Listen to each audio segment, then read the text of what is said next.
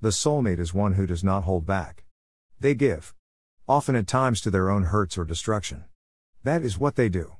It is how they react. They do not just simply give a cup of cold water, they give a feast, a home, a life of showering of oneself, for they are their own commodity. They do not bring this out from a storehouse of limitations, but of unlimited vaults. They unveil themselves freely because they don't know how to do it any other way. They are people who come into our lives and they are so giving of who they are, they do not bind others to themselves in the giving, they give so that the others are prospered by their giving. They give it again and again without thought. For what they are giving is the unveiling of who they are. They do not see quantities and qualities as commodities to be hoarded, they give themselves away as if they know they have a source of supply beyond that of normal individuals. When they unveil themselves, we are take two steps backwards. For we cannot believe what they are giving us in such monumental extremes. We think it will cost us something, and then when it doesn't, we wonder why.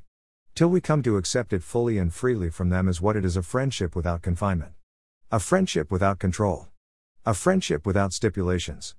They live to give, and the greatest part of this giving is in their knowing they will never be given back in kind. They know we cannot, because it is not a friendship of such measurement. It is based on different classifications. That of unreserved, selfless, unbridled giving of themselves, that is never reciprocating. They unveil to us a life sentence.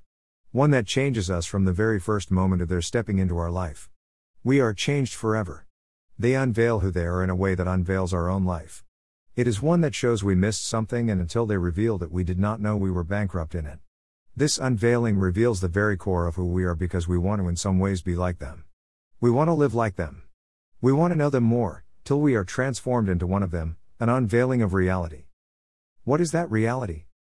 Our relationship with others is the only true reality. All other lifestyles are byproducts of them, good, bad, or just plain downright ugly in all its forms. This relationship we are to unveil to all that is why we are alive. It is to show that our life is a revelation of others by others for others, and we are fulfilled by such unveiling.